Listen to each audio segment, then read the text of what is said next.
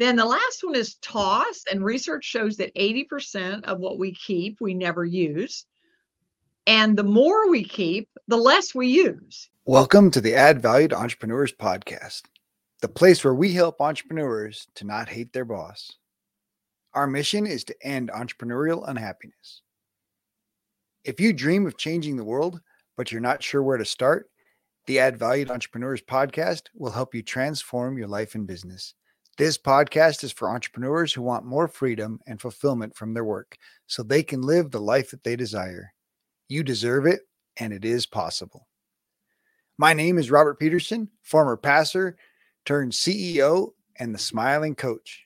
I believe that success without happiness is failing, but there is hope. Join us each week as we bring you an inspiring leader or message to help you. Thanks for investing time with us today. Today's guest is the Vision Accelerator and founder of Productive Environment Institute. She is passionate about helping entrepreneurs accelerate their vision so they can leave a legacy that matters. Barbara Hemphill's life goal is to live every day joyfully while giving hope to others. Her license plate reads Hope Fool. When people ask why, she replies, I'm a fool for Jesus. And HOPE stands for Help Others Pursue Entrepreneurship, which has been her passion for over 40 years. Robert Noelle discussed the power of decisions with Barbara Hemphill. Barbara shares her view that clutter in your rooms, on your computer, or even in your mind are all a result of postponed decisions. She shares some practical tips for taming the paper tiger in your life. She shares a message of hope for those who feel lost and for those who feel stuck in a world of indecision. If you're an entrepreneur who started their business with a purpose and a passion that has been lost in the busyness of the daily grind, we get it. That is why we've opened up our free strategy calls.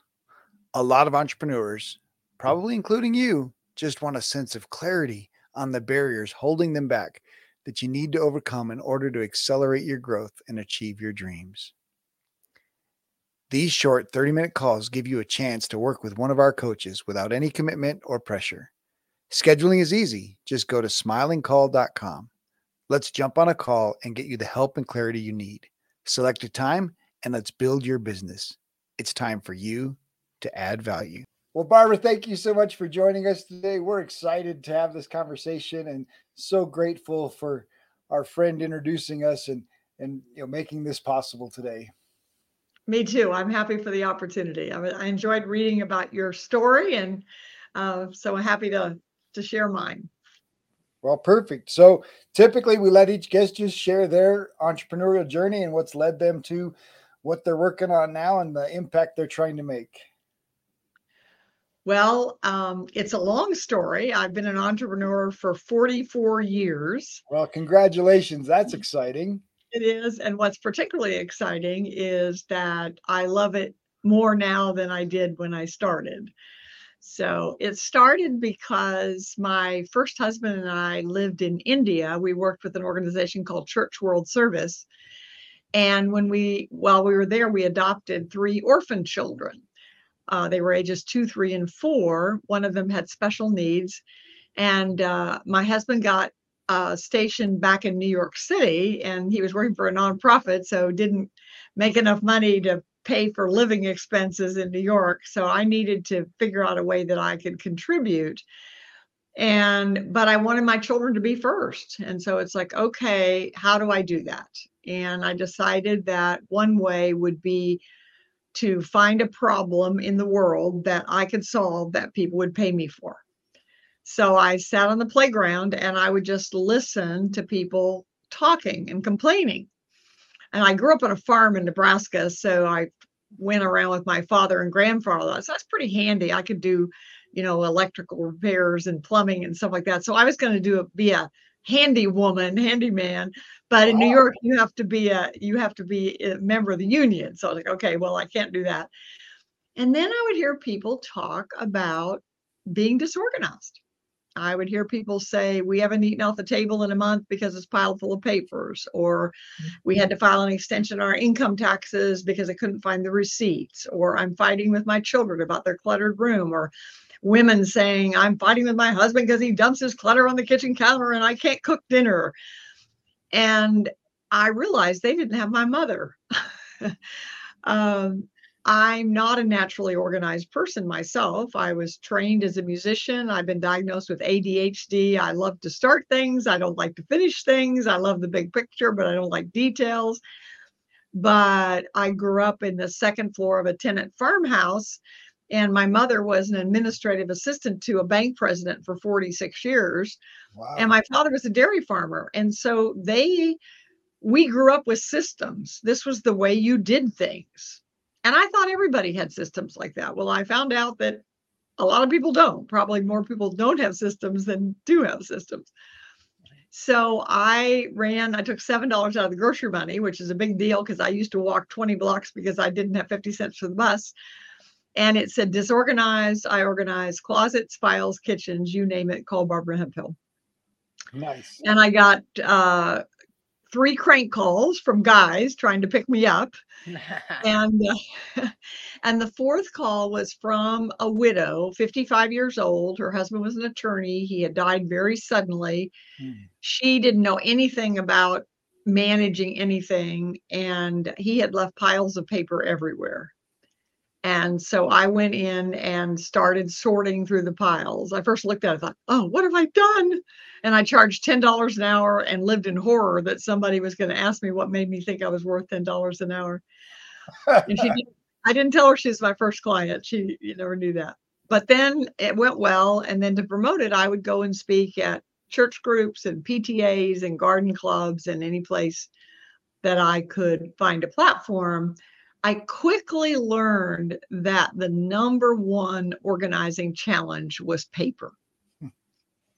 That we could do the closets and the cupboards and the kitchens and the garages, but all of those spaces had boxes of papers.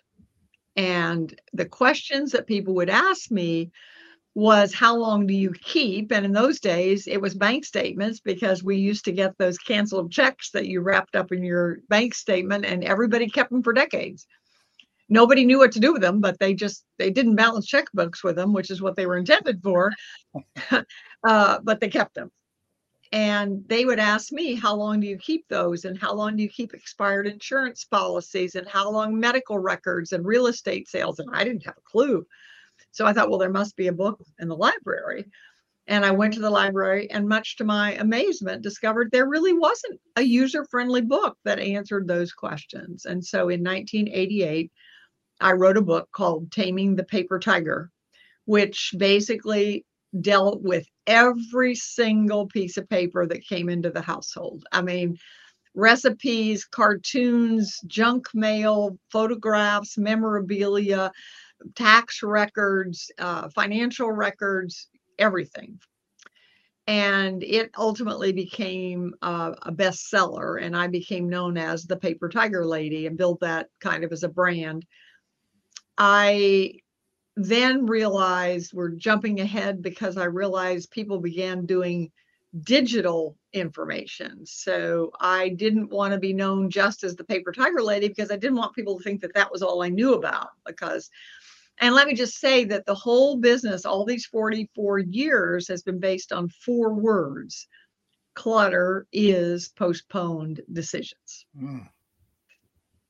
And I learned that from clothes closets. Clothes closets fill up because you haven't decided whether you're going to lose the 10 pounds to get into your favorite pair of pants or whether you're going to use the exercise equipment that looks so good on Home Shopping Network or the candlesticks that you got from Aunt Sally and you love Aunt Sally, but the candlesticks are not really your style. But if she came for Thanksgiving dinner, she'd be so happy if they were on the table.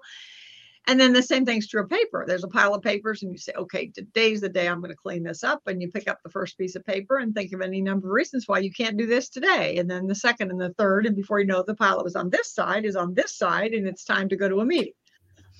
And then comes email. It's like, so people sit in front of email and they do open, close, open, close, open, close for 45 minutes.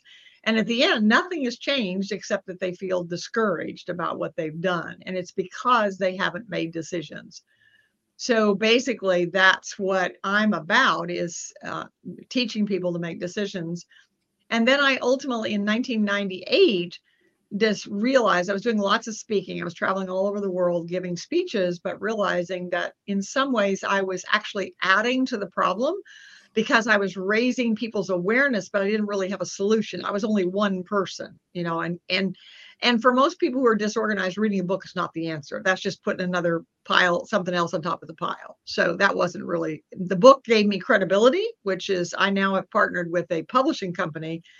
And our tagline is a brand needs a book and a book needs a brand because there's nothing. And I have, a, I'm looking at a whole shelf full of books that I, that I published and I would not still be in business after 40 years if I, if I hadn't published those books. So I'm passionate about helping entrepreneurs put a book their story you know into a book.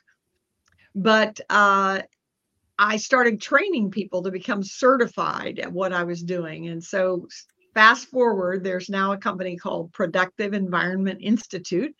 We define productive environment as an intentional setting in which everyone can accomplish their work and enjoy their lives and we have a program that's virtual. We do virtual organizing, which when COVID came along was a huge blessing because there were so many people that needed to organize their home offices and we could do it virtually. And so with total office transformation, uh, in 90 days, you can go from uh, to a four day work week because we can actually increase your productivity enough that you can work one day less. And we've proven that, you know, over and over again. So that's kind of the the short story uh, that that company now is run by one of the people I've trained. I've trained hundreds of people, and one of the people I trained was Andrea Anderson, and she now runs Productive Environment Institute. Because one of my goals as an entrepreneur was I wanted my business to exist when I was gone. That if I dropped dead, I wanted it to still exist, and it will. If I drop dead tonight, uh, it would continue tomorrow because Andrea has uh, done that all but I wasn't ready to quit working yet. Everyone, I'll be 76 next month. And everybody says, When are you going to retire? And I said, I have no interest. My mother was 82 and still working full time because she wanted to. And I think I have her genes and I have no interest in retiring at all. But what I do now is something that I call Vision Accelerator. Uh, God has given me an ability to see things that people can do that they can't see for themselves. And it's often based on a question What did you like to do when you were 10, 11, and 12 years old? Because whatever the answer to that question is, is a key, it's a clue to what God created you to do every single time. And we always work with that with our, our consultants. They all help people organize offices, but they pick different kinds of people. So like one of ours does does people with uh, adhd and somebody else works with uh, if physical fitness companies and they have different things. And so we always help them find their target market based on what they were doing when they were young. My husband is brilliant at managing money. He always has been. Uh, he's a retired army colonel and he worked for state government for a while but his mother told me when he was 12 years old, he wanted the Wall Street Journal for his birthday. Nice. Well, there's a good example. You know, I mean, this man is brilliant. When other people are losing money, he always figures out how to make it because that's a God given talent. So, in Vision Accelerator, I'm helping them explore what is their God given talent that can take them to the next level. And also, uh, I've helped people get rid of millions of pounds of clutter in 44 years. And what I have seen is women, especially, spend hours, days, weeks, years agonizing over who to leave their china, their crystal, their furniture, even their 401k, or even their property to.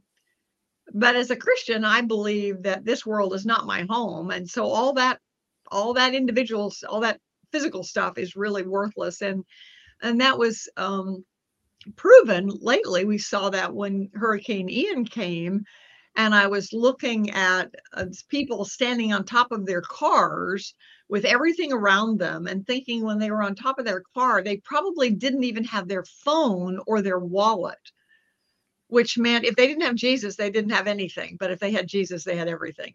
So one of the things that I did when I was little, which I did not know, I had to ask my mother that. I asked my mother, I knew that as a child, she worked for a jewelry store and she used to bring home the bent boxes from the jewelry store that they couldn't use. And I had a my only private space was a small closet and my father built me a chest of drawers in there and i used to arrange those boxes trying to maximize that space but when i asked my mother what was i doing when i was little she said oh don't you remember you used to gather the family in grandma's parlor and you preached to us well, nice. I thought about it as okay, now I'm preaching organizing, and that's certainly what it's been for decades.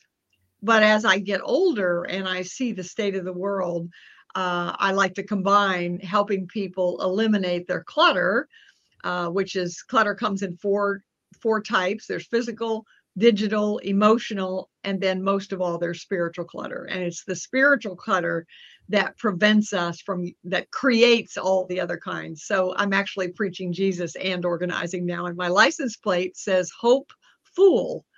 And when people ask me why, I say because I'm a fool for Jesus. And H O P E stands for Help Others Pursue Entrepreneurship, which I've been doing for 40 plus years and love doing it. A talking point. That's nice. I love it. It is. Well, it gets, starts a conversation going yeah. for sure. Well, what a terrific story. Having having lived overseas, I want to go all the way back to the very beginning where you talked about living in India, and uh, you know, obviously Noelle and I both lived in South America for for a period of time, and and understand the value um, that that gave our family. And we're as we're recording this, we're coming up on on Thanksgiving, and and I just think about the things that Noelle learned about cooking and about just being there was adult. there was no one else there to to help her cook raw vegetables and raw you know foods from the raw sources um, and i think it changed it it changed her as a mom and a, and a woman and and and just elevated our our family plus we didn't have to choose whose house we were going to and how many houses we were dividing up and splitting up to go you know try to figure out how to get to three four houses and Thanksgiving dinners in all these places. So there was a huge benefit there. But tell us tell us a, a lesson that you learned about living overseas that's that served you and helped you. Well, there are just so many, but um, one of them that I think about that's really important is that in the house that we lived in, uh, which was provided for us by the organization we work for, if we sat at the dining room table and looked out the window, we could see peacocks doing their mating dance. And we had a gardener, actually, was provided for us, and he grew flowers that were just amazing, including dahlias the size of dinner plates, which were fine until the goats found them, which periodically they did. But if you walked through the house and went to the back, there was a large field and that field served as a latrine for the villagers behind there. And in the field was a very tall old fort. And on top of that fort would be vultures. And the vultures would sit there waiting for the animals to die in the field and dive down to get them. So when people would ask me what was life like in India, I would say, Well, do you want me to tell you the peacock story or the vulture story? Nice. And I think that's true. That just isn't true in India. That is true anywhere you live. There's always peacocks and vultures. And, you know, we're coming on Thanksgiving, which you mentioned. And I think gratitude uh, is just non negotiable. If you want to be happy, then being grateful is just really, really important. And um, I've learned I'm now working on a project in India called the Shepherd's House Ministry that came because I have on my LinkedIn profile the last sentence said, as a follower of Jesus, I pray that other people will feel his love, whether I ever mention his name. As a result of that, I get a lot of spam things, you know, and one guy in Pakistan sent me pictures of bloody bodies and, you know, all that. But one man named Cannery reached out to me and he said, I feel called to be a pastor, but I don't have any training. And so I began to communicate, well, what kind of, what do you have in mind? What kind of training would you like? And whatever else. Well, what he didn't tell me for almost two months was that his wife and his three children, they were literally starving. They were hmm. living on the border of Burma. They were digging up roots and eating them and eating leaves and berries and drinking water to keep from feeling hungry. And this was right during COVID, and it was difficult to get things to them. To this day, I can't ship. It's a hundred dollars a pound to ship there, and it gets stolen before it gets to them, so you can't really ship them anything. Um, but I started communicating with him, and that was uh, it'll be two. It'll be three years in March of next year and um, they were living in a house that was uh, loaned to them by someone and then that was going to get taken away and they didn't have any place to live. And long story short we are in the process of building a building which we are calling the shepherd's house and it will be the home for shepherd's house ministry which will be a home church but it will also be an entrepreneurial center. We have managed uh, through the grace of god to purchase an acre of land uh, which will be enough that they can grow lemon trees and have a piggery and get some chickens and and things like that. So we're in the process now of we've managed to build the first floor and we're raising money now to build the second and third floors. And my goal is that by the end of 2023 it'll be self-sufficient. Nice. Yeah, one of our projects pre-COVID was to to take teams to countries like India, Colombia, East Africa, not not countries, but there are multiple countries in East Africa that and and do um, entrepreneurial development for like literally the hot dog vendor, the micro enterprises, the, right. the people that could never afford to go to, you know, a Tony Robbins conference if it came to South America. Um, and so, you know, we want to take teams and just do uh, basically small encouragement weekends, right? It's it's it's really a, a business conference, but it's more about encouragement and lifting up and empowering people to believe in their God-given vision and, and their God-given ability to make an impact, regardless of what the dollars and situation around them looks like.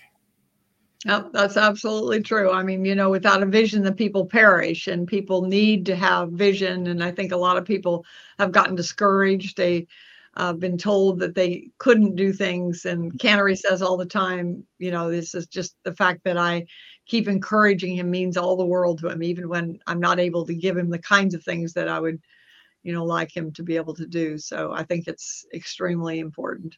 Oh, it's so valuable. All right, so now we're going to get to the selfish part of the conversation. I'm I've been attacked by the paper tiger, and uh, and digital. well, we won't even go into the digital tiger because at least I can keep that. I can close the lid. yeah, so, I would say that digital digital clutter is just a bigger, faster, hidden mess, but it's the same thing. Well, and you just postpone it by putting it on a bigger hard drive, and then the next bigger hard drive, and the next bigger hard drive.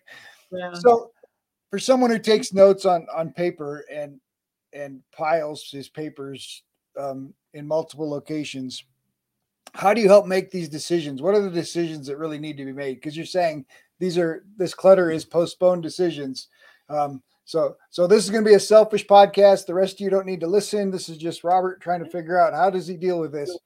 Well, I guarantee, I guarantee you, you're not the only person because, in spite of all the promises of the paperless world, uh, my experience is that there's a large percentage of the population that still has paper. For years, my license plate said less paper. So yes. I'm a big advocate of less paper.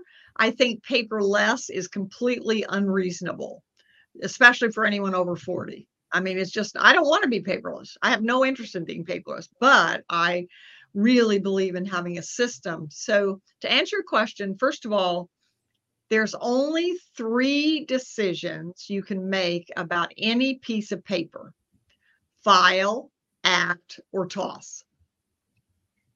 File means I don't know if I'll ever need it again, but I don't have the guts to throw it away. no so guts. that's going to go in a reference file, only we don't use filing systems. We use finding systems. And we have a whole, we have a whole training program on how to create a finding system. The second action is the second option is act. I need to do this. I need to pay this bill. I need to write this report. I need to have this phone call. So the question is, and often the reason we postpone it is it looks there's several things that need to be done. And then we feel overwhelmed, so we don't do anything. We just shove it over to the side. So the question you want to ask then is what is the next action by when? And so every time, you know, people have heard this handle a piece of paper only once, which is ridiculous. I mean, it's ridiculous. But a, ver- a version of that is every time you handle a piece of paper, you say, okay, is this a file, act, or a toss? If it's a file, you put it in your two file pile and then you address that. You have to have a system. For system, we use the acronym saving you space, time, energy, and money. Nice. Every time there is something that you do repeatedly. Noelle, I read about how you help do administrative things. You know that. That's what good administration is about having systems in place. So we teach people how to have systems, not only to make, you have to make the decision, but it isn't enough just to make the decision. You have to have a way to implement the decision. So, for example, let's say you pick up the piece of paper and you look at it. A good example is okay, this is an email I printed out from you when we first talked a long time ago. I use something called the Swift file. This is today's date. So, this piece of paper for this folder is right here. So when today's day came, it's like, I'm going to talk to Robert and here's what I need. Now I have it electronically as well so that I can pull it up, but I prefer to be reminded with paper. It's not the only way, but that happens to be my choice in most cases. Then the last one is toss, and research shows that 80% of what we keep, we never use. And the more we keep, the less we use, either because we don't remember we have it or we can't find it. Oh, that's so good. we will be right back after this short break. This episode is sponsored by Perfect Publishing, a different approach to publishing a book. Perfect Publishing carefully chooses heroes of hope who exemplify living a life they created through faith, hope, patience, and persistence. No matter what page you open to in this mini cube of hope, you will find a leader with a big heart. You will see you are not alone. The authors may share similar challenges that only hope and action could resolve. Get your free ebook at getadoseofhope.com. Welcome back. Let's get back to more greatness. I mean, it's so true, but I Noelle's over here shaking her head because her her her filing system for me, I'm pretty sure is just tossed. you should just toss it all. Start all well, over. I toss at least 80% probably. And God has a sense of humor. I think most often couples are very different. That's certainly true in my case. And the interesting thing is, the more the organized one tries to help the disorganized one, the worse it gets. So I cannot tell you how many books I have not sold because somebody will come up and say, I'm buying this for my husband or I'm buying this for my wife. And I will, I will not sell it to them. Uh, good for you. That's that's that's character. I mean, that's character, right? That's understanding who your target audience is and and recognizing. Look, if I sell it to you, it's just a waste of. But what I want to what I want to point out is in this book, Less Clutter, More Life, which is my favorite book because it's so beautiful and you can read it in. It's got these gorgeous photographs in it. You can read it in just eh, less than an hour. But page 14 says what stops us from getting organized. And I want to read this because I think you'll relate to it. I never have enough time. I have too much to do. I have better things to do. Organizing is boring. It's too difficult. It never lasts. I often overthink the situation. I didn't create it. I have no idea what's there. I'm easily distracted and go off on tangents.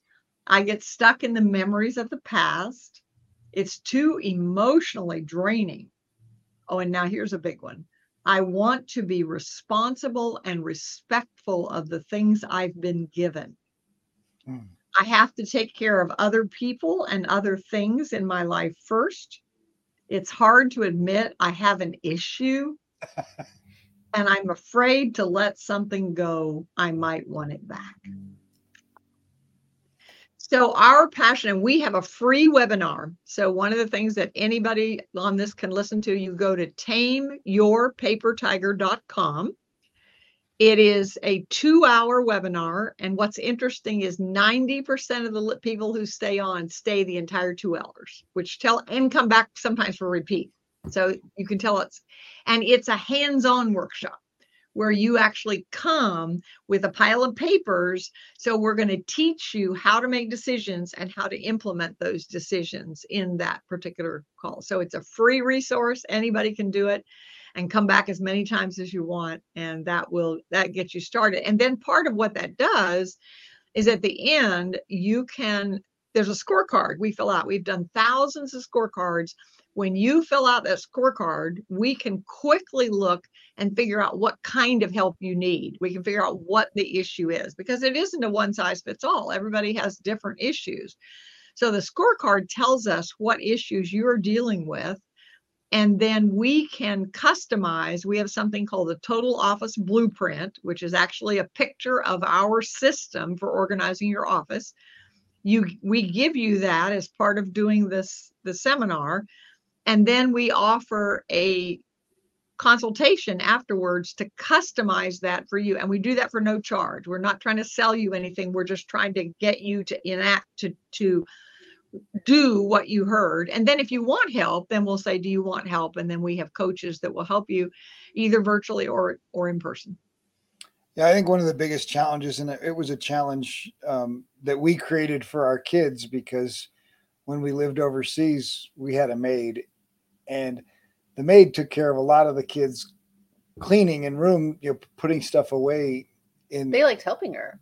They yeah, they liked helping her, but but but the truth is they never learned the organizing part of you know this object has to have a home and and knowing that that object has a home and so when an object didn't have a home the kids would just put it anywhere because anywhere was home and so it we we did them a disservice in in not equipping them to to to have a system really is what it boils down to is that there was no system it's and there was no training. Common. it's very common. It's happened a lot. It happens a lot now where uh, families have both parents working and there really isn't time to deal with all that. And so um, i mean we've said a lot of our clients are clients who didn't have the parents we had. I mean that's just the that, that's the reality of it but one of the things that I think is so exciting and that I've seen over and over is it's never too late to learn if people want to. And the most important thing is that, you know, like you've heard this saying, a place for everything and everything that's place. And somebody said, well, I can never do that. Well, that's not, I mean, that's like handle a piece of paper only once. That doesn't make any sense either. A place for everything is essential everything is not always going to be in its place because life is messy. But the trick is figuring out what level of clutter you are willing to live with and how long it's going to take you to clean it up. So I'll give you an example. I mentioned I'm not naturally organized. If you come into my office or my home on a Thursday, you might look around and say, and they pay you money for organizing? because it's going to be messy. I like to start things. I don't like to finish things. I mean, I did a video the other day. I was making something called a fruit pizza, which is one of my family's favorites. And I did a video of the kitchen after I was done. I mean, it looked like a bomb went off in it because I'm not somebody who takes down, uses it, wipes it off, put it on. I pull it all down and this isn't the right size. And I want this one and this one. And it's just like everything looked terrible. I'm the same way with my desk. But when Friday comes, everything has a place and it needs to take less than 30 minutes for me to get it in that place. If it takes me longer than 30 minutes, then that means there's something wrong with the system. That means I need to go back and change something. There's something.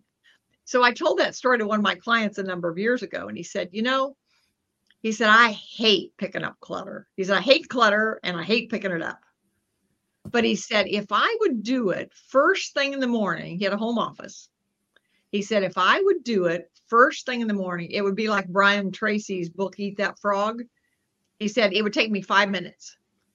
And so he said, if I would clean up the clutter in the first five minutes, then I'd have it done.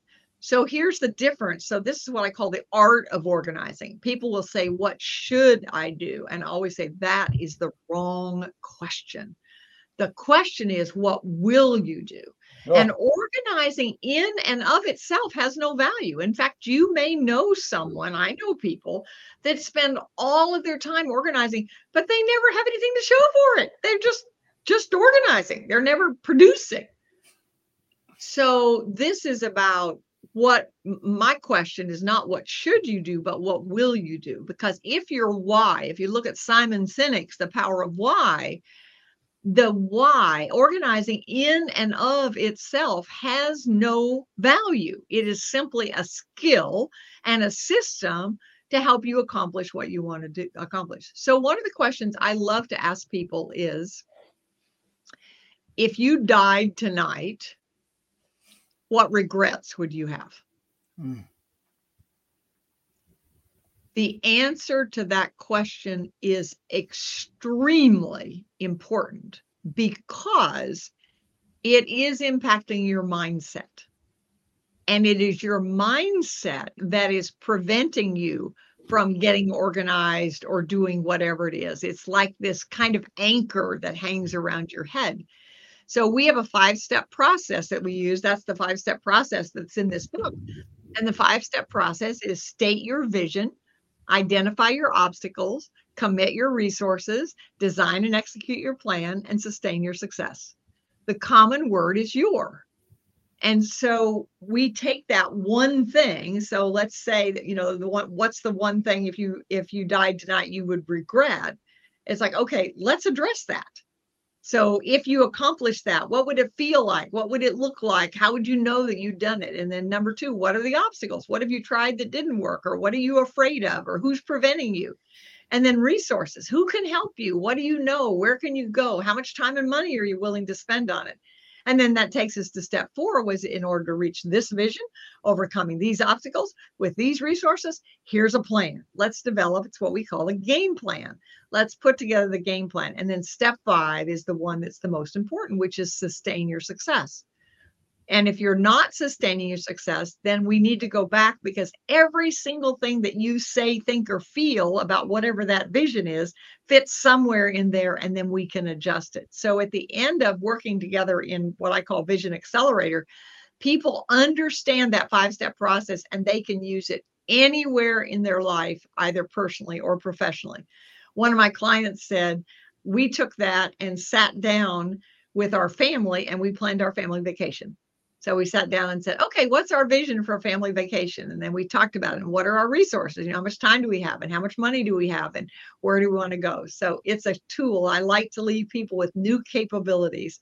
And that's a new capability that they can learn. Nice.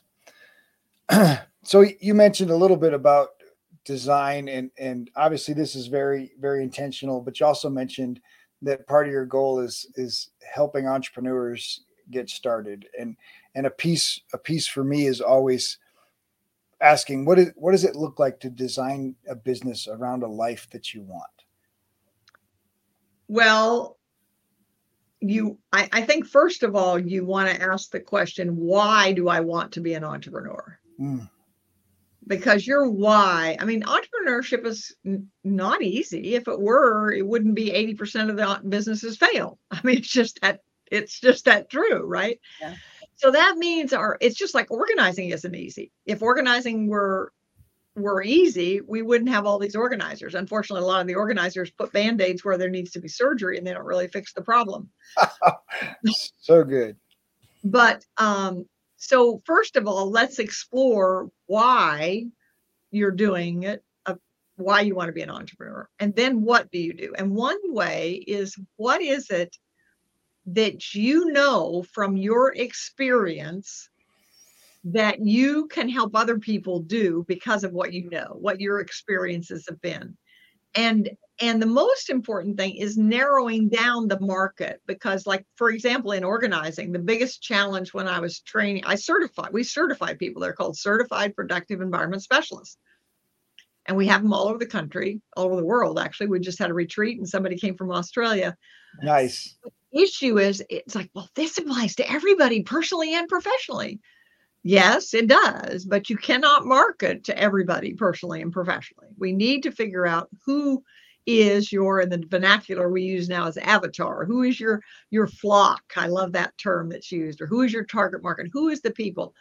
So one of the things you want to think about are who are the people you love hanging out with? Who do you really know the most about it doesn't mean that you can't sell to other people and it doesn't mean that other people won't ask you but the language you're going to use to market, for example, my target market is women over 45 because they are women who they're highly successful. They've been successful raising a family maybe taking care of parents. Maybe they've been they've actually had a career maybe in government and they've retired. Or they've ha- they've just gone through a divorce or maybe they have an empty nest. They're in some transition where it's like, okay, my life isn't done yet, but I'm not sure what I want to do next. And so then we're looking at, okay, what skills do you have and who do you like to hang out with? So I'll give you an example. Yesterday, I did Vision Accelerator with a woman who's a coach. And I was saying, do you, she said, some of my clients are entrepreneurs and some of my clients are employees of companies, high achieving women again, her clients tended to be over 40 as well. Um, and I said, Well, which ones do you like best? Well, you know, I really like them both. But then we went back to her why. Part of her why was she's a caregiver for her father who has dementia. So she's limited in the amount of hours she has to work. So one of the things which uh, she said when she was talking about her clients was that her clients who are employees are far easier to deal with than the clients who are entrepreneurs because employees don't have time to reach out to her 20 times a week to ask for help. nice. And she likes working with them both. So it's like, okay, for right now, this doesn't mean forever, but for the for foreseeable future, as long as you are taking care of your father, it would make a whole lot more sense for you to use the language to reach out to employees because it takes less effort. You don't have to be as responsive. You can have physical times, appointments, and executive women, they're busy. They have meetings all the time and they're traveling and all kinds of stuff. So they don't have time to always be talking to you. Whereas a startup entrepreneur, they have a million questions and they'll interrupt you 50 times. So at this point in time, that didn't make sense. So helping people uh, start and grow uh, entrepreneurship is really about who do you like to hang out with? Or another example was I had a client who got, um, she was in records management in a large pharmaceutical company. And she got laid off and she got a big severance pay. And she bought a shredding truck, a pink shredding truck. nice. I thought this is great. I was so excited because she was going to help them shred the paper, but also help them go digital. So we were working on her business. Well, she would never sustain her success because she never stayed long enough with something. She was always jumping over to something else. Oh, well, I just signed up for for a prepaid legal because that's going to bring in some more. And then I, I signed over to do that and just just constantly jumped around. At one point, she said, "Okay, I'm going to market to to uh, to solo uh, um, lawyers." And I looked at her and I said, Do you like hanging out with lawyers? And I'll never forget the look on her face. And I said, You don't want to be marketing to people you don't want to hang out with. So true. So very true. I do have to ask, going back to the um, file act and toss, is that the same questions you would ask for digital clutter? It is. It absolutely. I mean, email. It's the same with email. You know, when I open an email, is this a file? Is this an act or a toss? And then the important thing is there has to be a there has to be a system to implement those decisions. Yeah, I assumed. I just wanted to make sure there was something I wasn't missing. No, it's exactly the same. Now, one of the things we teach a lot of is the art of waste basketry, which is when you sign up for the Tame Your Paper Tiger you get the blueprint, and the blueprint has the art of waste basketry. It's a series of questions you can ask yourself whether or not to keep something. And the last question is the most important one, which is what's, and this applies to digital in the same way. What's the worst thing that would happen if I threw this away or I deleted it? And you play that out. And then you say, is that a price I'm willing to pay? And it's not a moral issue. I mean, and two people can answer the same thing. So, two employees in a company might say, because we do this in companies, we do what we call productivity parties where we clean out the clutter in the company. We did it for a church just recently called Clear the Clutter for Christ. And we went into the church and we cleared out the clutter in the church with volunteers and people doing it. Two people, you can say, what's the worst thing would happen is they both might say, well, the worst thing would be the boss would be mad. And one would say, he'll get over it, throw it away. And the other one would say, I don't want it to be mad. That's not a right or wrong. That's the art. So we use what we call the cost factor, which is you can keep everything you want if you're willing to pay the price. The price is time, space, money, and energy. Mm. So our job is not to tell you, oh, you don't need to keep that. We don't have a right to do that. Nobody can do that except that person. But our job is to say, if you choose to keep it, this is what it's going to cost in time, space, money, and energy. But I want to I want to tell one other story that I think is really significant about the emotional side of this. I was autographing books in New York City at Barnes and Noble, and I made the comment that every time I found somebody who had trouble letting go of especially paper, but everything, but especially paper. If I ask enough questions, I would find that that person had experienced a severe emotional loss in their life. Hmm. Because the problem with papers is papers represent, it isn't the paper, it's what the paper represents our hopes, our dreams, our failures, our fears, our all of those sorts of things. Well, I made that comment. And when I was done, this young man in his probably early 20s walked up and he was, his eyes were teary and he said, My apartment is so full of papers, I haven't had anybody in it for months, including my family. And he said, I come home from work at night and I say, okay, tonight's the night I'm going to clean up this mess. And he said, I pick up the papers and I start to figure out what to do and I become physically paralyzed. I can't move. And he said, There are nights when literally says, I sort of my bed because that's it's a studio apartment in New York and that was the only flat space. He said, Sometimes I'd just push the papers over and I would end up lying in bed next to this pile of papers. And then he looked at me and he said, My mother died when I was six. He said, Are you telling me that I have to deal with the grief of losing my mother before I can manage my paper? And what I said to him was, I can't answer that because I'm not a mental health professional, but I can tell you what I've seen over and over from experience.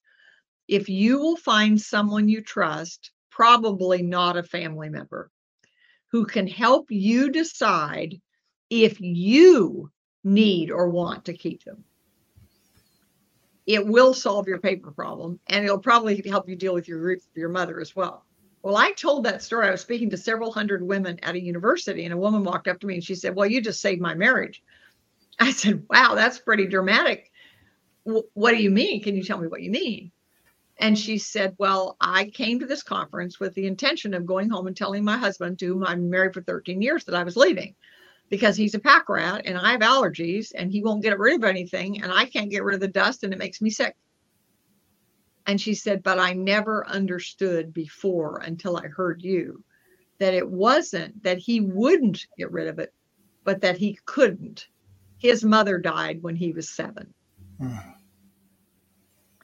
So I said, May I make a suggestion? She said, Yes. And I said, Why don't you go home and say something to the effect of, I never understood before how important all of this is to you let's figure out how we can keep it and still live together. So she did, and I've stayed in touch with her for probably six or eight months afterwards. And the change was dramatic.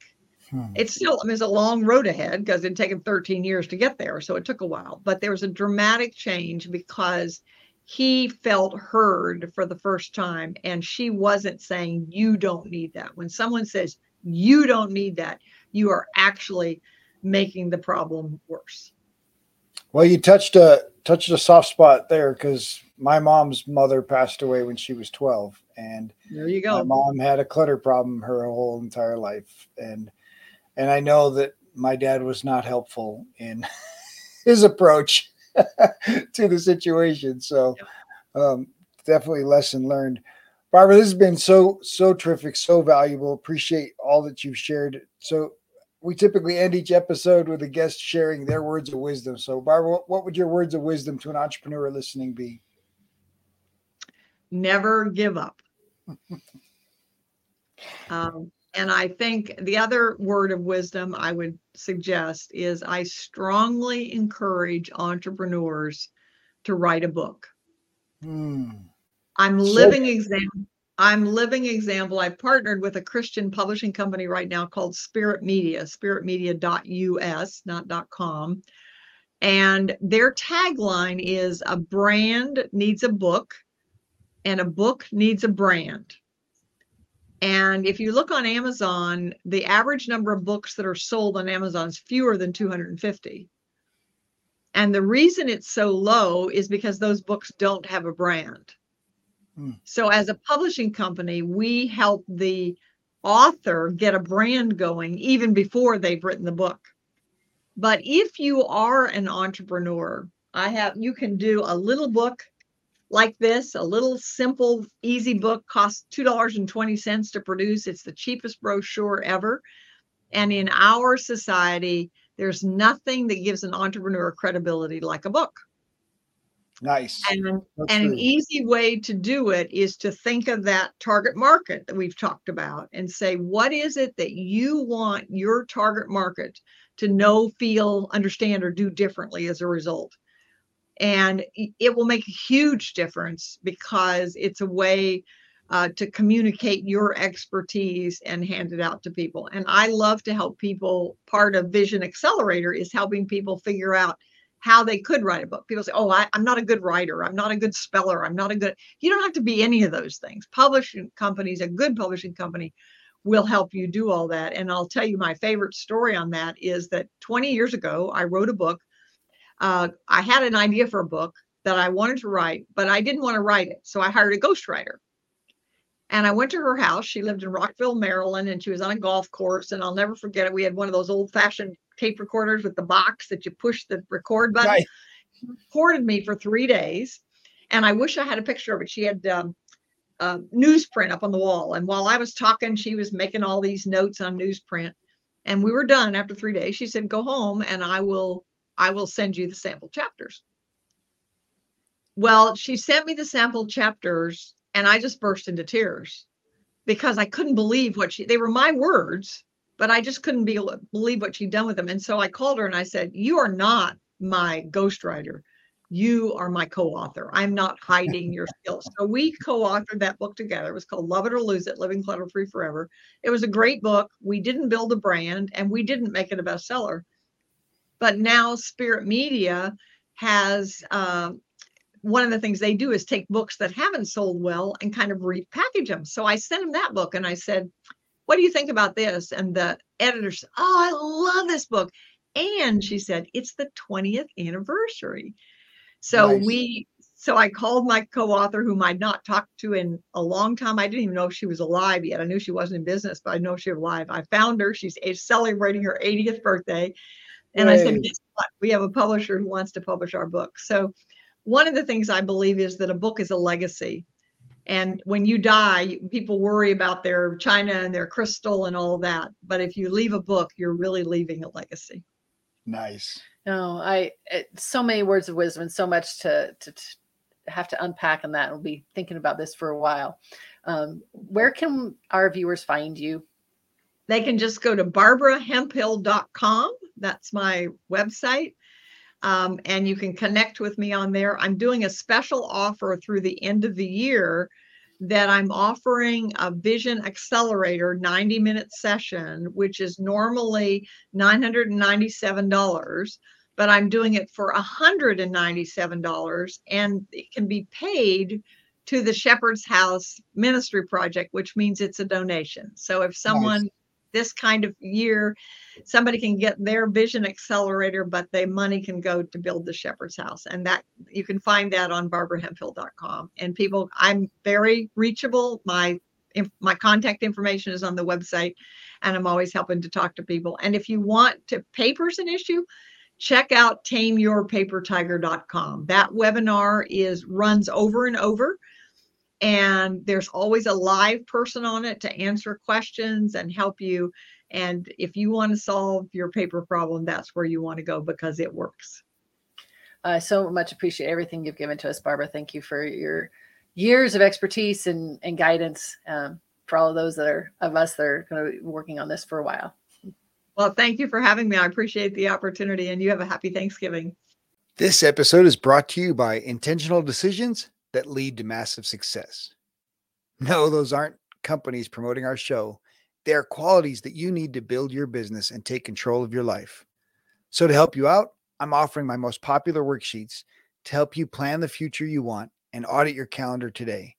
The best way to get what you want is to know what it is and start making sure that your calendar matches. You can download them free today at addvaluemindset.com. If you will take action by just completing these two activities, they will change your life and business. I promise you a new level of results in the coming year. The problem is that we make things so complicated and we lose focus on what is really important. These tools will help you refocus on what matters most. When you align your passion with your purpose in your work, you can be happier and start doing the things you wanted to in the first place, like spending more quality time with the kids. To get your free copy of the tools to start tackling your busy schedule, go to addvaluemindset.com. If you enjoy the show, please like, subscribe, leave a review. But most importantly, if you enjoyed this episode, share it with someone who needs to hear it. Share, share, share. In our next episode, Justin Croxton teaches Robert about geofencing and the power of SEO and targeting for lead generation. He helps companies find leads who participate in events, visit certain locations, or are looking for your product or service. Using the technology available like geofencing, Justin takes digital marketing and lead generation to another level.